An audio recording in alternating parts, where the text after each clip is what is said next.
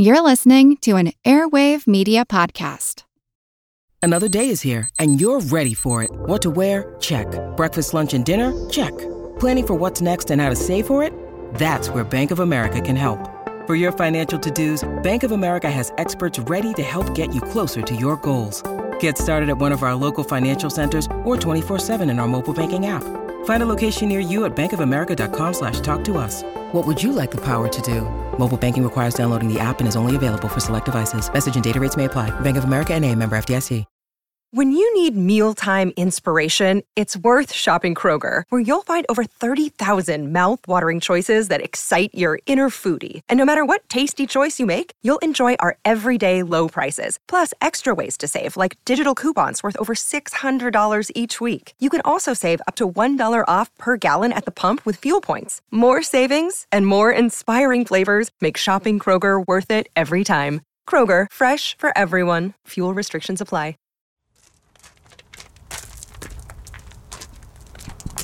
Is that Venus or Jupiter? That that's Jupiter. Venus is you can see Venus. You walk around the side of the building, but we're on the top of the building, so don't walk near the edge there, Gary. Okay, I'm here.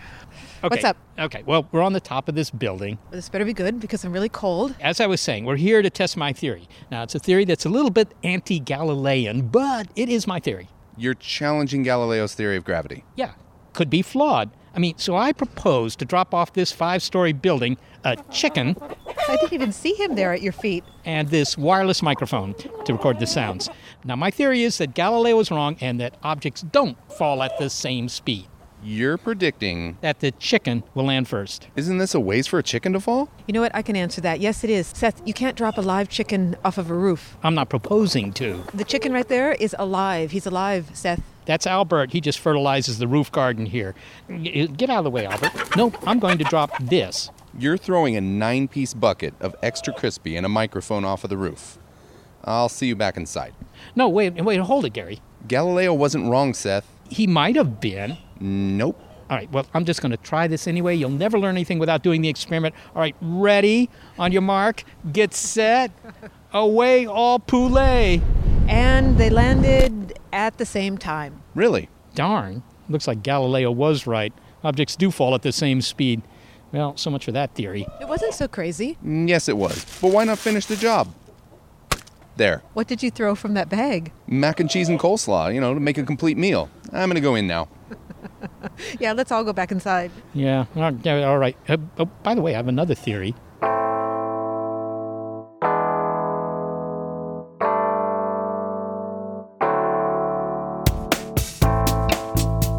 I'm Molly Bentley, and this is Big Picture Science. And I'm Seth Shostak.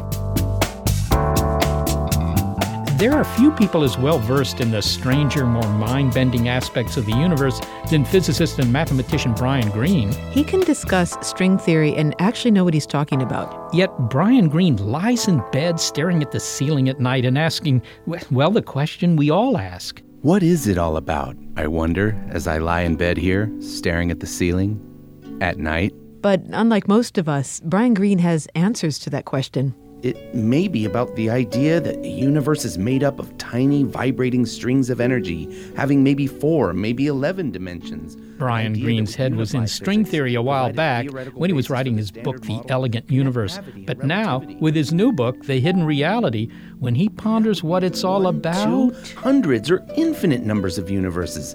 That's right, one universe is not all there is. There could be pocket universes, parallel universes, multiverses, our universe over and over again. Well, good night. Wait, multiverses, parallel universes? Doesn't universe pretty much include everything? We need clarification so we can sleep, Brian Greene.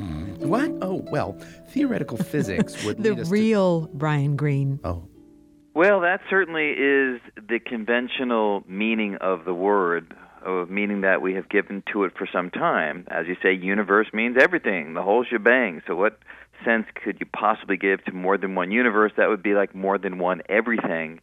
And it's somewhat a question of language, and it's motivated by the fact that over the last few decades, there are a number of indications that what we have thought to be everything in the past may actually be a small part of something much bigger.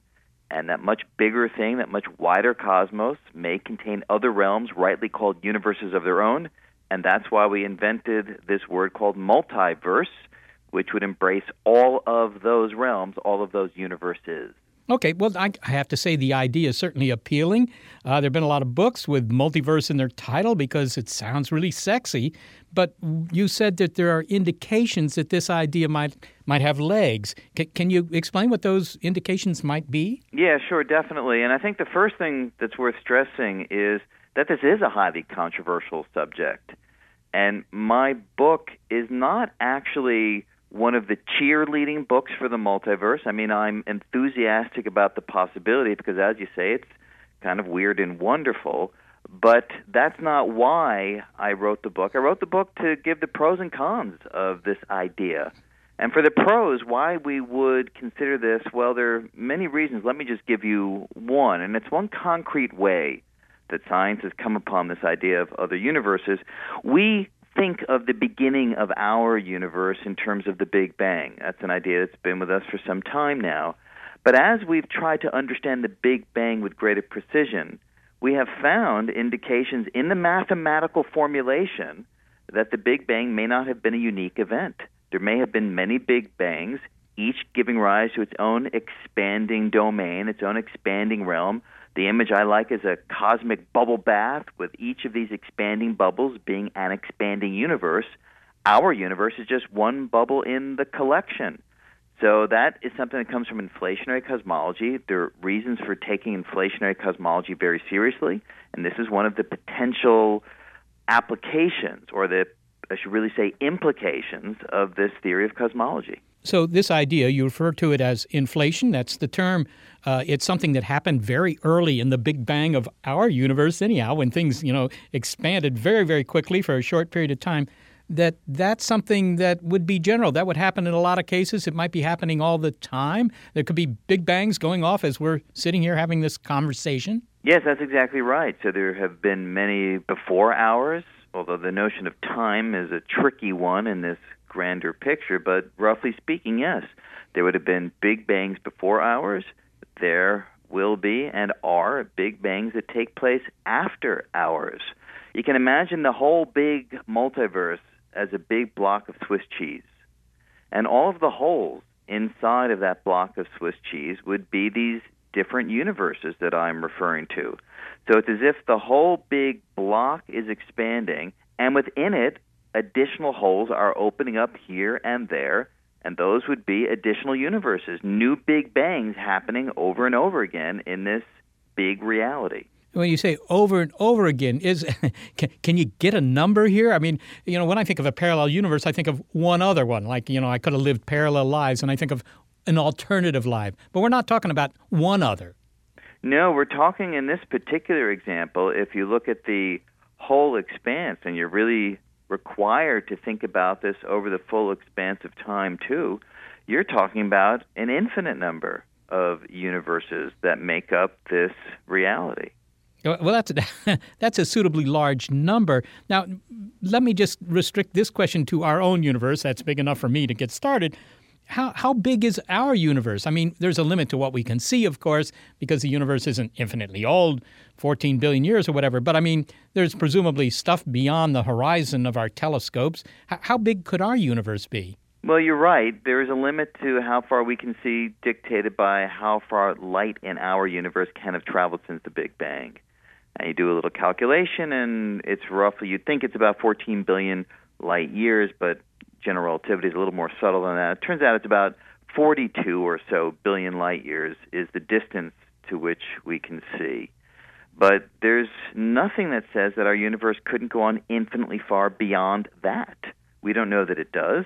Our spatial expanse could be finite, but we don't have any proof of that, nor do we have any reason from fundamental theory for that to be singled out as the option our universe could, in fact, go on infinitely far.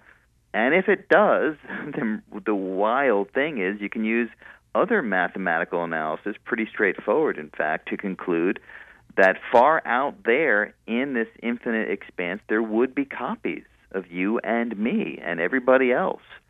That is, reality as we know it here in our local neighborhood would have to repeat over and over again if space goes on infinitely far. So we could have our twins, our doppelgangers, as it were, conducting this very same interview, Brian, somewhere else right now, uh, maybe with only a word or a cough that was different?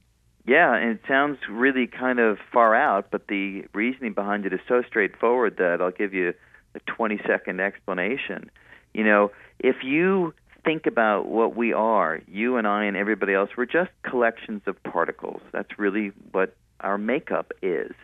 Now, the interesting thing is that the number of ways that particles can arrange themselves, the number of distinct ways, is actually, in any reason of space, finite. It's sort of like if you have a deck of cards and you shuffle the deck, the order of the cards will be different.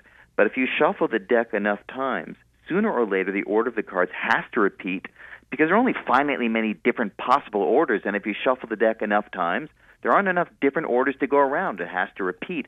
Similarly, if space goes on infinitely far, then the particle arrangements, region by region by region, ultimately have to repeat too. There aren't enough different arrangements to go around. If the particle arrangement out there repeats the particle arrangement here, that means we would be realized out there in this expanse. As you say, it's even easier for the particle arrangement to almost repeat which would mean reality would almost be replicated out there. As you say, it could be a cough or a sentence, or maybe I'm interviewing you, you're not interviewing me. These kinds of things would all play out if space goes on infinitely far. So, somewhere out there, if our universe is truly infinite, there's a there's a perfect copy of um, you know my kid brother, whatever, and, and maybe some copies of him a little bit better. Surely you can make some estimate of how far away that might be, because I assume we're never going to get in touch with our copies. Yeah, you can do an estimate, and the distance is ridiculously far, as you would expect. It's on the order of 10 to the 10 to the 120 or so, and the units you use hardly matter too if you want. Think of it as meters. That is so spectacularly huge compared to the actual size of our universe. The observable size is roughly, you know, 10 to the 28 meters or so. So we're talking 10 to the 10 to the 120. So this is not anything in any practical terms that we would ever experience. But in terms of our picture of reality, it is somewhat unexpected, I would think, that this is what we would have under this assumption, which we don't know is right, but it could be that space goes on forever. You said that the idea of multiple universes, parallel universes, was motivated by the fact that the physics that uh, describes the Big Bang, inflation theory in particular, uh, you know, could happen all the time, could happen everywhere. It's not necessarily a one-off thing. So that's an argument from physics about why you might have parallel universes. But what about the fact that it might solve this well known problem, or at least sort of well known, that our universe seems to be so finely tuned for life? It's just set up so we could be here. Is there some motivation for parallel universes just coming from the fact that we don't want to feel all that special? Well, it is an argument that lends some weight to the utility of having a reality with different universes within it. And that argument, as you note, is basically that we have been stymied in trying to understand certain features of our universe that seem to be finely, finely tuned, as you say, for our form of life. You know, the masses of the particles like electrons and quarks, the strength of gravity, strength of electromagnetic force, and so on if you fiddle with the actual values of those parameters by too much, then the universe as we know it just goes away. The stars don't shine. It's hard to imagine how our form of life could exist. So people have asked, why is it? Can we explain why these numbers have just the right values to allow stars to shine and planets to form and, at least on one planet, life to exist? Now, we've not been able to answer that question and some say, well, maybe the question needs to be framed in a different context. If there are many, many universes out there, each with different properties, then the particular properties here clearly would not have any fundamental explanation. It would just be an environmental feature of this particular part of that wider cosmos. And then the question as to why we live here and not in one of those other different universes would simply be we can't exist in those other universes because the conditions aren't right. You know, it's sort of like Kepler worried why is the Earth 93 million miles from the sun? That's a very special location. It's not too hot, it's not too cold, it's just right for our form of life. How did that happen? Who put the Earth in this wonderful sweet spot for this great environment? Well, he never found a fundamental explanation, and we believe that there isn't one because planets can be at a variety of distances from their host star. The conditions would be very different. If you're very close to your star, it's hot. Very far away, it's cold. And we find ourselves on this planet because we couldn't have evolved, and on the other ones, the conditions wouldn't be right. So it's that kind of thinking that allows one to leverage the possibility of a multiverse to answer this question as to why the features of our universe are the way they are. But wouldn't that imply that physics would be different in these other parallel universes, or at least in a lot of them? Yes, and the nice thing is when you go to an approach called string theory, which is a theory that I and many others have been developing for decades now, string theory naturally gives rise to a mechanism whereby these other universes would have different properties. So when you put string theory together with this picture from inflationary cosmology, it gives a highly speculative, very tentative, and highly controversial way of thinking about reality, where there are many, many different universes, each with very different properties as dictated by this mechanism within string theory. And we're here and not someplace else for the reasons we said before. We simply couldn't exist in those other universes. But, uh, Brian, I have to say, this sounds a little bit, I don't know, not self serving, but nonetheless, if you're working on string theory, and if it's string theory that allows all these other universes to have their own properties, well, then at least you're working on something that's bigger than the universe, right? Yours is really, in a sense, a theory of everything. Well, I wouldn't say it's a theory of everything because string theory does not allow everything to happen. On the other hand, I absolutely agree with the gist of your question, which is this is different from what we anticipated. We wanted to follow Einstein's lead and find a single theory that would describe a single universe, and that universe would be ours. It hasn't turned out that way so far, and that may mean that we have the wrong theory, or it may mean that we need to take seriously where the math has taken us, which is looking for a single theory of a unique universe is just the wrong picture. That's like looking for a single theory of one planetary distance. That would be wrong. Hang on to your hats, each hat, each one of you, in each universe you inhabit. And we'll return to Seth's conversation with physicist Brian Greene in a moment. It's Big Picture Science. The corporate world is like the ocean. It's alluring, but it's also full of deadly creatures that can shred you to pieces. It becomes kind of like a Game of Thrones political arena where everyone's trying to murder you to get your job or your title. As former corporate executives, we know firsthand that navigating corporate waters is not easy. My family doesn't come from corporate background, so I didn't have any sort of guidance in that. I wish people would be able to understand in this corporate world that talking about things that don't work or identifying problems does not mean you're a problem. We'll dive deep into what happens behind fancy corporate doors or Zoom backgrounds or whatever. Are they really performance improvement plans or just a legal tool to get rid of people? I know a lot of people have been saved because of them. We've created the show to help you navigate tricky corporate situations based on research and real life experience. I have really good advice. Don't go to a strip club with your team. Listen to the Ambie Award nominated podcast, Surfing Corporate. We return to Seth's discussion with Brian Greene about parallel universes. The big question, Brian could we uh, ever hope to find a parallel universe? I mean, could we prove somehow that this idea is more than just sophisticated science fiction? If we got lucky. So the calculations show in this inflationary version of the multiverse that we were talking about that these different expanding universes, these different bubbles in the bubble bath that I was referring to, they can collide with one another in principle. And if our universe got hit by another, there would be an observable consequence, possibly, for us to seek out in the cosmic microwave background radiation, the heat left over from the Big Bang.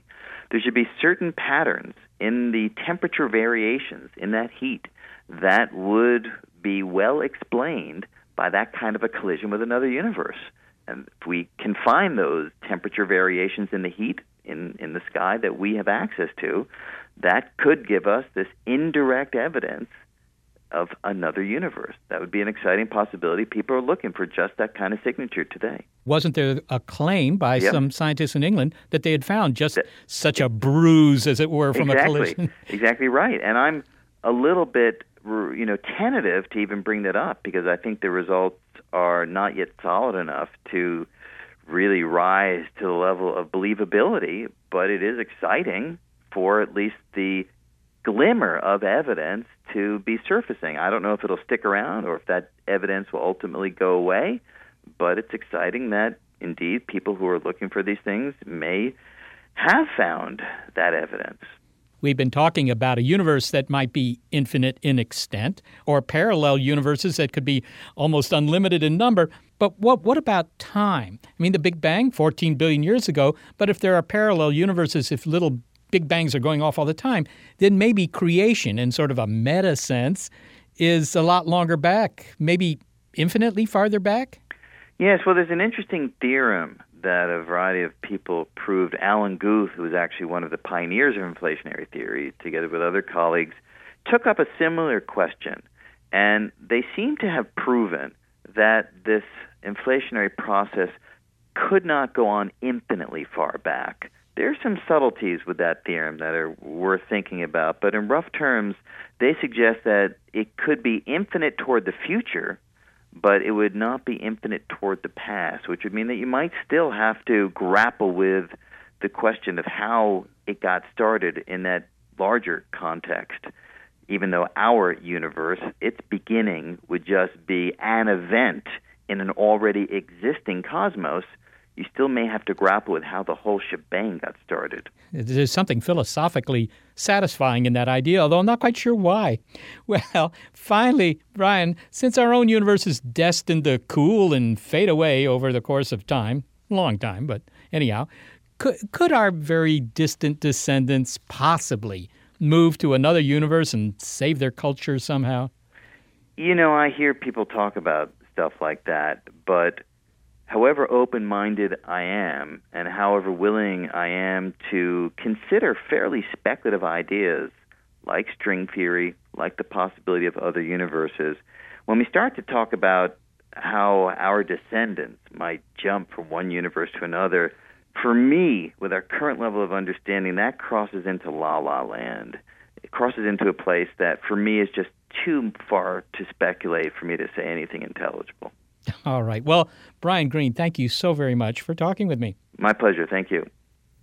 The Hidden Reality, Parallel Universes, and the Deep Laws of the Cosmos is Brian Greene's latest book. He's a physicist and mathematician at Columbia University in New York City.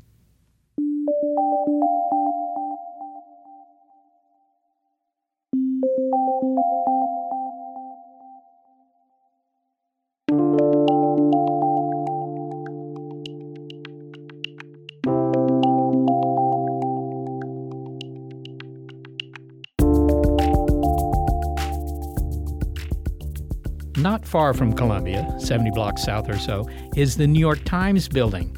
Now, science reporter Dennis Overbye began his career with the paper as deputy science editor, but he eventually moved from that desk to a roving job, donning a reporter's hat in 2001. His beat since then has been physics, the cosmos, and undoubtedly multiple conversations with Brian Greene. Dennis Overbye has also found time to write books on the universe and on Einstein. All in all, he's been covering the universe for more than 30 years. And what we know of the cosmos is a moving target. So, how does a beat reporter get a jump on it all? Dennis, had you been on the science beat 100 years ago and also covering physics and cosmology, what stories would you have been writing? A hundred years ago, I would be kicking myself because I had not been hanging out in Bern with Albert Einstein. it would have been fun to try to write about this uh, this weird guy and uh, and his weird ideas. I mean, the trouble with uh, being in a position like mine is that I'm approached by people all the time who have who are convinced that they're geniuses who are about to overthrow the universe, but without the hindsight of history, you have no idea which one of these people is actually going to be right, and probably most of them are going to be wrong. So, to play with this idea a bit, as a science reporter, you may not have heard of him at the time that he was developing these ideas. It might not have been a news story. You wouldn't be chasing after him for an interview at that time. I'd like to think that I was. okay. Because you. I'd like been... to think that I'd heard about the first theory of gravity, uh, the first theory of relativity, and then uh, what a ruckus it had made among physicists, if not anybody else. So the idea of maybe I would have maybe I would have written some long article about him before he ever got famous, and people would have read it and forgotten about it that I'd even written it. That happens all the time. What do you think Einstein would have been like to sit down for an interview? You have written about him. I think he would have been very uncomfortable. Are you comfortable with this interview? Probably more comfortable than Einstein would be. okay, so that's what some of the science would have been 100 years ago. A couple other headlines that might have appeared 100 years ago. Now, reporters famously do not write their own headlines, although they get criticized for the headlines that do appear. Um, what were a couple science headlines that might have appeared, uh, say, 100 years ago or so? You know, I'm not good on the dates, but I mean, somewhere back then, uh, Rutherford discovered the atomic nucleus, which, you know, we all were, know where that led. And somewhere about the same time, of course, quantum theory was being invented. But this just takes it back to Einstein because he was deeply involved in that, and he was the only one who believed in it for a long time. So, so I'm sorry I keep going back to Einstein, and I get accused of this a lot, but but he really has become more of a presence now, maybe than he even was 50 years ago. So it sounds like atomic science and quantum science, had you been a reporter, say, 100 years ago, they would have been your beat. And are they your beat today? Well, embarrassingly, they are. My beat today is sort of vaguely the universe. That's a large beat. It's everything larger than the solar system or smaller than an atom sort of seems to fall in my territory. It could be multiple beats if there are multiple well, universes, it right? It seems like it's, yeah. Yeah, I get all the other universes too. Well, what's interesting about your job, besides the fact that your job is interesting given the subjects you are privileged to cover, is that there's a big chunk of your time that's devoted to covering cosmological subjects that just a few years ago, let's say 10 years ago, didn't exist. And one of them is the hunt for extrasolar planets. What's the latest news on this quest? Yeah, certainly. Well, I'm going to generalize that a little bit, but I'll get back to the to the exoplanets. What's really amazing, I mean, so two things have happened in the last 20 years that have really transformed the fields that I cover, which is and they were both surprised. I mean, one is the discovery of exoplanets, which is only it's only been 16 years since we knew that there were planets around other stars. I mean, the other thing was the discovery of dark energy, which is so that's 13 years ago, and that has transformed physics and really transformed what we thought we understood about the universe. Um, so, as far as exoplanets are concerned, of course, now we know there are 500 or so confirmed planets around other stars. The Kepler satellite has now has like a list of like 2,326 possible planets with with more to come. So there's just an avalanche of other worlds out there, and we're the astronomers are looking to you know looking to find an Earth analog, a planet like the Earth that things people could live on. As you've covered this story, and reporters, one of their jobs is to choose their words carefully. How have you characterized this story of the of the hunt for Earth-like planets, and and perhaps even the hunt for extraterrestrial life?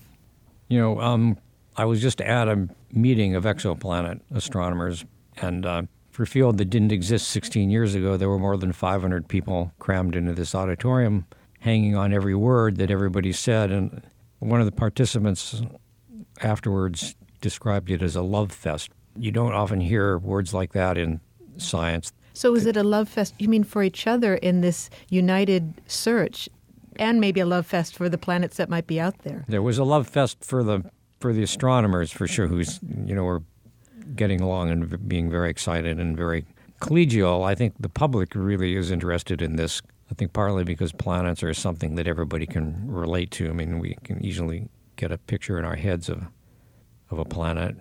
Uh, it's much harder to get a picture in your head of the sorts of things that people are coming up with at the Large Hadron Collider or the particle um, accelerator, yeah, right? Yeah, the particle accelerator in Geneva, where, which I spend a lot of time also covering. Is, is that the picture of you on the New York Times website wearing the hard hat? Is that indeed where you're? Is that you in Geneva? That is me in Geneva, in the, at the center of a particle detector, which is about the size of a six-story apartment building, and my head is right at the place where protons are now colliding um, at 99.9% the speed of light. Why are you wearing a hard hat? Uh, well, when I was there, and that picture was taken about three years ago, the physicists were still putting this whole thing together.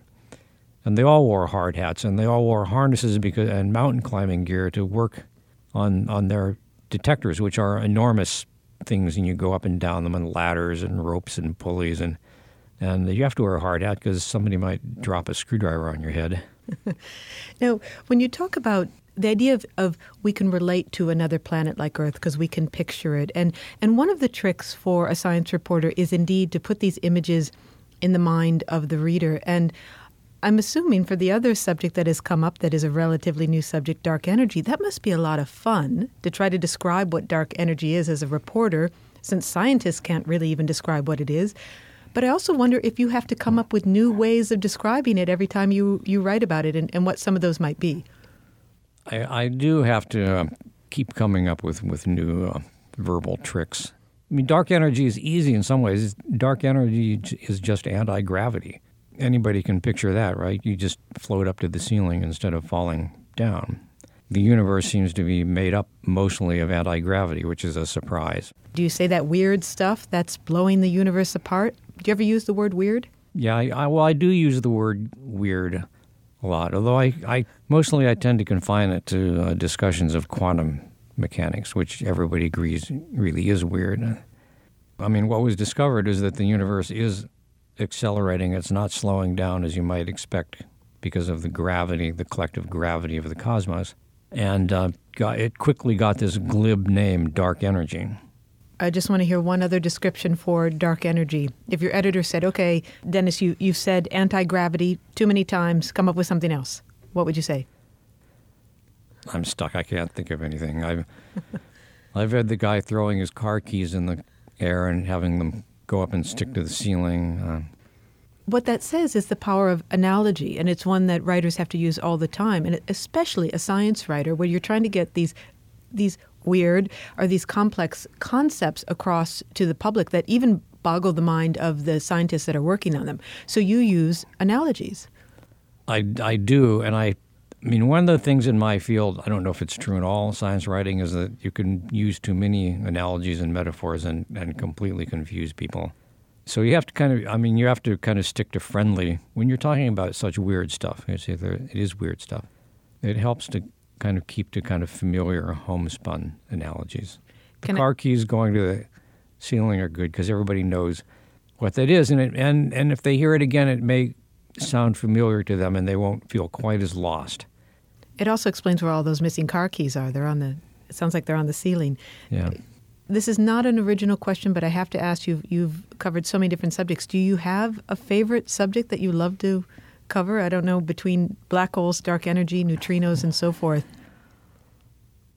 I mean, I have a, I mean, black holes are a sentimental favorite because I really broke into this business 30 years ago or so, writing about black holes because they were they were then the strangest things in astronomy. But now there are stranger things. So black holes are almost friendly by comparison, but but they have this kind of mythic property to them. I think one of the great benefits of the subjects that you do cover is that when one sees a headline about black holes or dark energy, you're compelled to read it. It has a natural draw for audiences. It has almost a you know cinematographic quality to it, science fiction or something. Well, that's what I tell my editors. I you know everybody should know about this stuff because it's your universe, right? It's your universe that's behaving like this. Dennis Overbye, thank you so much for talking with us. It's nice to be here. Thank you. Dennis Overbye is a reporter for the New York Times on what's sometimes called the Cosmic Affairs Beat. Albert? Albert Einstein? Yeah? I'm Dennis Overbye. I write the classic physics column for the New York Times called this is all there is. There won't be anything else. No siree. Catchy. Perhaps you read my article, Why Helium Balloons Don't Sink? I cannot say that I did. Well, I read your paper on special relativity and it's intriguing. Can I just ask you? Nine, nine, I have to get back to the patent office. Wait, wait, I'd like to write a profile of you. I think you're onto something. Nick make the interview. Your reporters can't grasp why nothing can go faster than light. Just one statement? Nine, nine. No one will probably even read it. Trat. Oh, good. There's Ernest Rutherford. Dr. Rutherford? Yes? Do you have a moment? Just wondering how that model of the atom's coming along. Know when you might publish? Still trying to get it by the referees.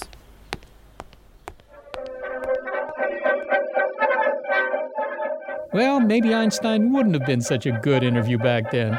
Coming up, a variation on the brainy German's thought experiment about the state of the universe. It's big picture science.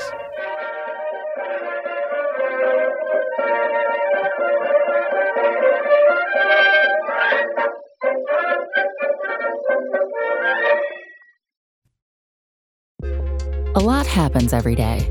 Cut through some of the noise by listening to What's New with Wired, a podcast that provides in depth coverage on technology and culture.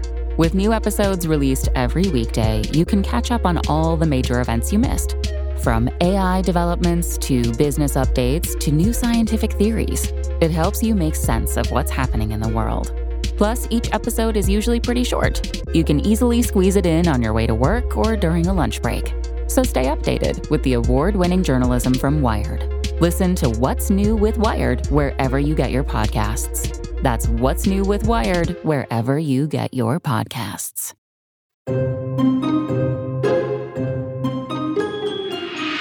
Welcome back to Big Picture Science. Now, Einstein once famously imagined what it would be like to chase along a beam of light. Okay, well, this gets a little abstract, so try and picture this. We'll start with something else that moves fast. Imagine chasing a bullet once it's been fired. You're riding alongside it at, say, a thousand feet per second, and you look to your left, and there's that bullet, and it's just hanging there in the air, not moving from your point of view. But Einstein was thinking about light beams, not bullets. Right, because he suspected that light might be a little different. If you moved alongside a light beam, it wouldn't just be sitting there in the air next to you, not moving. It would be zooming away from you at the speed of light. And it wouldn't matter how fast you were chasing that beam. Why is that? Well, it's because, and Einstein realized this, the speed of light doesn't depend on the speed of the observer. It doesn't matter how fast you're going, the speed of light is always the same. And, you know, that very simple little fact has bizarre consequences for things like time and mass and even how big things are. But as fast as it is, light still takes time to go from here to there, right? That's right. Okay. And in that way, it's an important tool for astronomers in understanding the universe, particularly the early universe. Well, indeed. Because light takes a finite amount of time to go anywhere, we can look into the universe's very deep, deep, deep past. And that prompted astronomer Simon Steel's own thought experiment while riding the Great Western Railway. We're on the main line train traveling from Oxford Station down to London Paddington, famous for its teddy bear. And this journey is not unlike the journey that light takes through the universe. Now, what's the parallel there? Well, we could think of being on this train as, as riding a light wave from London to Oxford. And it's a bit of a, an analogy. Obviously, light travels 300,000 kilometers per second, and we're traveling at about 60 miles an hour at the moment. But, but if you think of light traveling, light is, is really an information carrier. It's carrying information from one part of the universe to another. So, the information, if you like, imagine that we were standing on the platform at Paddington Station in London, and I whip out my, my phone and take a digital picture. Then I climb on the train, get on the train, we ride up to Oxford, takes about an hour or so, and then we get off at Oxford. And um, somebody says, Well, what does London look like? And so I take out my camera, I show this beautiful picture of Paddington Station with far too many people milling around, and uh, I say, This is what London looks like. And they say, wait a minute, that's not what London looks like now. That's what London looked like when you left an hour ago.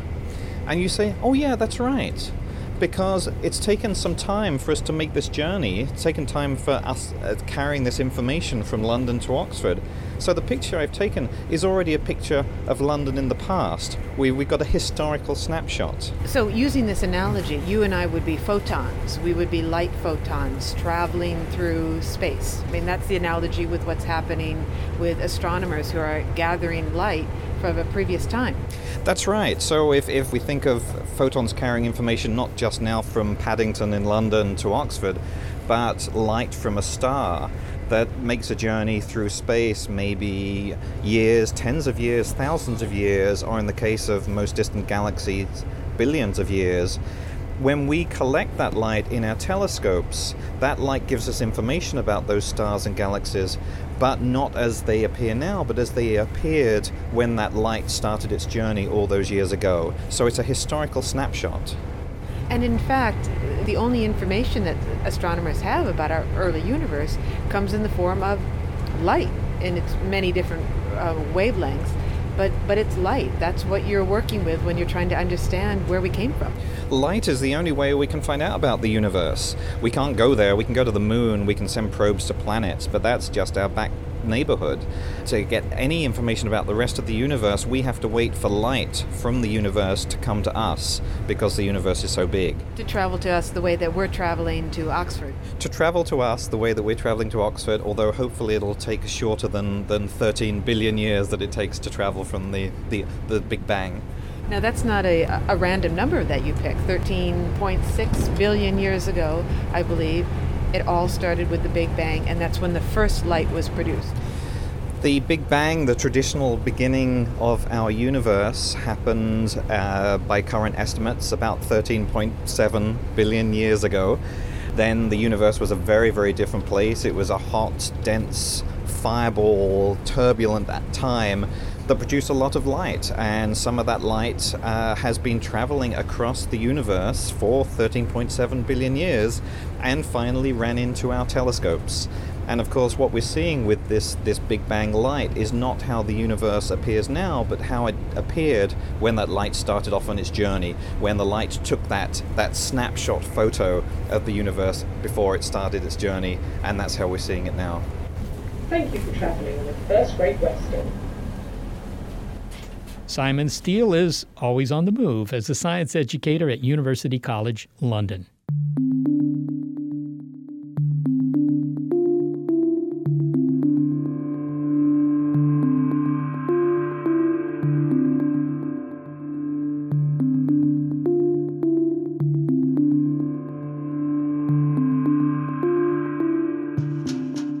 Well, so much for Simon's train of thought. Simon thinks about physics, the universe, and astronomy while on a train, and in most other places he visits in his hometown of London, well, because he's interested in all of that and he's a professional scientist. But there are many people who enjoy physics who don't have jobs as scientists.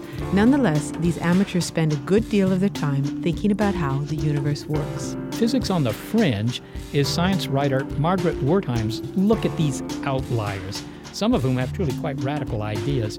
But then again, the universe is a radical place. So the question is do any of these outside the mainstream ideas have merit? The subtitle of her book Smoke Rings, Circlons, and Alternative Theories of Everything. Margaret, what is a circlon? A circlon is a ring shaped object, which is like a little coil of spring wound around into a circle. And Jim Carter, the hero of my book, believes that this is the fundamental unit that all matter is made up from. So everything, including me, you, and uh, the desks in this studio here, they're all made out of these little wound-up springs that look like something you'd use to keep a ponytail in place. Yes, according to Jim's theory of physics, the entire universe, everything in it, is made up of atoms which are made up of these circlons. Well, wh- where did he get this idea? Who is this Jim Carter? Is he a physicist? Jim Carter is a man who owns a trailer park and lives in a trailer park outside Seattle. And he, for the last 50 years, has been developing his own alternative theory of physics. He doesn't have any training in science, but he believes that he has found the true and final theory of physical reality. Okay, so here's an alternative theory produced by a guy who does trailer park physics, but does his theory do a better job of explaining the universe than uh, all those guys, you know, getting paid reasonable salaries to work out string theory. Well, Jim would tell you that his theory does a better job. He claims that his theory can make all kinds of predictions very precisely about what happens at the subatomic scale. So, like many of the outsider physicists that I talk about in my book, he believes that he has in fact found the ultimate theory of the universe. So I take it you consider him sort of a Leonardo da Vinci of outsiders. This is a genius, uh, you know, just not clothed as a genius without the tweed jacket, the, the sheepskins on the wall, and tenure somewhere. Yes, Jim lives in a trailer park up outside Seattle, and he has spent his life being a gold miner and an abalone diver, and he does things like dig secret caves in the cliffs outside of his house, and he, you know, he's a working man, but he spends his leisure time dreaming up alternative theories of physics, and he also does remarkable diagrams and computer animations of his theories to illustrate them. He self publishes books, and all of it's you know very very lavishly illustrated and graphically amazing. And I think of him as being the Leonardo of outside of physics. Well, you mentioned Margaret that he self publishes this work now. Anyone familiar with the way conventional science is done? I hate to use that adjective, conventional, because science should never be conventional, but perhaps that's the right term here, knows that if you have a, a, new idea, a new theory that you think is better than the existing paradigm, you submit it to a refereed journal. Jim Carter isn't doing that with his Circlon theory. No, it has to be said that Jim lives in a world unblemished by peer review. he has worked on his own for 50 years. He's never got any feedback from any professional physicist. I'm the only person trained in physics who's ever read his theories. And yes, he has done it all on his own without feeling the need to have the validation of science journals or people with PhDs. I have to say that I personally get work from outsiders just about every week. Yes. And, and, very often they're the purported theories of everything. Sometimes that's the first thing on the top of the page, but they seldom involve any complex math, nothing more than seventh grade algebra. And frankly, I haven't the time or even the inclination to go through all this stuff. Uh, am, am I missing something? Well, you're completely right that most professional physicists of any stature, certainly anyone with a public name, gets this stuff all the time, and most of it just goes straight from the mailroom into the bin. I have been keeping a collection of it because it intrigued me. What I wanted to understand was why are these people doing it? Like you, you know, all of the ones that I get, I see, you know, it, it's it's about high school level mathematics and I haven't met any outsider physicist who I believe is the new Newton of our time or the new Einstein. But that's not what fascinates me about it. What I'm really fascinated about is why are people doing this? And why are they doing it? I mean, is it just their hobbies? It's sort of like doing crossword puzzles, but they're doing, you know, physics. There's an element of that, but I think it runs much more deeply than that. I think what's really going on here is that these people basically look at the theories from the inside, things like string theories, things like hyperspace theories, even general relativity and quantum mechanics, and they say, I can't understand that. It doesn't make sense to me. These people are invoking these what appear to be magical things that I can't see or comprehend, like subatomic multidimensional strings, or the uncertainty principle says that things can be particles and waves simultaneously. This just seems to me to be utter nonsense. And I believe that nature speaks a language that the common man ought to be able to understand and that ought to literally be commonsensical. Well, what I experience is very often these people will occasionally they'll call me up to discuss their theories. Yes. And and you know when I express a, a, certain degree of skepticism or I uh, to be honest sort of put them off by saying, "Look, you know, get it published and then I'll read it."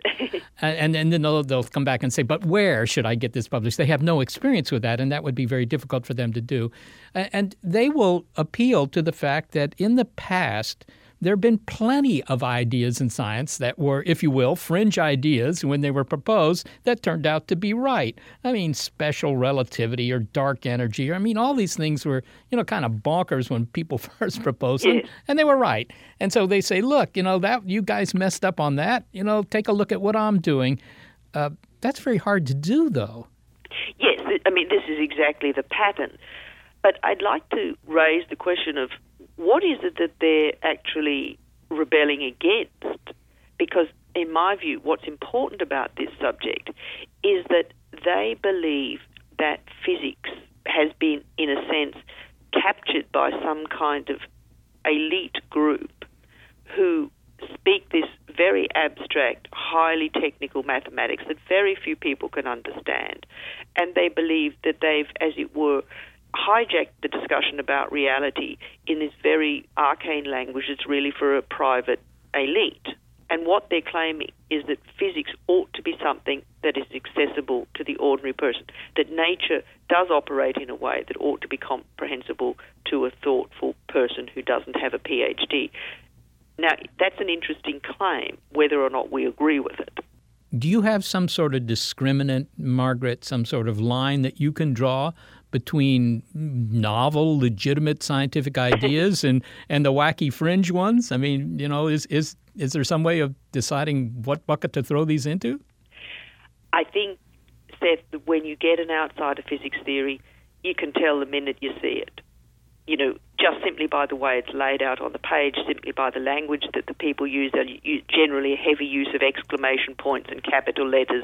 As you say, there'll be, you know, high school algebra, there'll be no sophisticated mathematics. So almost always you can tell immediately you see an outside of theory that it is one. It's a case in which you can actually judge the book by its cover. You can, yeah. And you know, one thing I was going to say is learning to speak and write academic physics is as complicated and sophisticated as learning to speak and write ancient Chinese. It is physics is couched in mathematics for very good reasons, and there's a very, very powerful language that has developed to describe the physical universe. And it works. You know, we have quantum mechanics, which gives us microchips and lasers. And the question here is really how are we going to deal with the fact that our picture of the universe from physics has become so complicated that it is literally alienating to many ordinary people? Well, Margaret Wertheim, thank you so much for talking to me. Thank you, Seth. It's been a pleasure. Margaret Wertheim is a science writer and author of Physics on the Fringe, Smoke Rings, Circlons, and Alternative Theories of Everything. Well, Seth, have you ever had a theory of the universe in your career as an astronomer? Did you come up with something that was either proven accurate or not accurate? Well, I've had lots of theories, really, Molly, uh, of course, and, and also theories about very specific things. And some of those actually were borne out by the data. Can you throw out one of your theories that you've come up with? Yes, well, the scientific community has thrown most of them out. Actually, I, for a long time, thought that most galaxies seemed to be kind of warped. They, they were sort of like with bent hat brims in their outer regions because there was some evidence for this. As it turned out, for a long time, that turned out not to be such an interesting idea. But uh, with more time, it turns out that it was all right. It was correct, in fact. Not very important, but interesting. Wait, you're saying that you had this idea and then they thought it wasn't interesting and then it turned out to be correct? Yeah, it's, it's, it is correct that that the edge of galaxies are kind of warped? Spiral galaxies, many of them are warped. Yes, indeed. And uh, by the way, this speaks to the uh, existence of dark matter. So there's actually a reason for it. Uh, an interesting reason, and something that uh, back when I did my graduate studies, which, as you know, was some time ago, uh, wasn't so obvious. I remember the invention of paper, right? It was about it, that time. It preceded the invention of paper, but they could see it coming. Thanks to our not fringe production staff, but maybe occasionally warped. Gary Niederhoff, Barbara Vance, and volunteer Jay Weiler. Also, the support from Rena Shulsky David and Sammy David and the NASA Astrobiology Institute. Big Picture Science is produced at the SETI Institute. And a big thanks also to our listeners. Your ears have been attuned to Cosmos. It's big, it's weird. You can find more Big Picture Science on iTunes and through the link on our website. And when you're online, why not go to Facebook and become a fan of the program? You can leave your comments there as well. And if you're a podcast listener, but you prefer over the air radio for moral reasons, well, check out the listing on our website of radio stations that carry the program.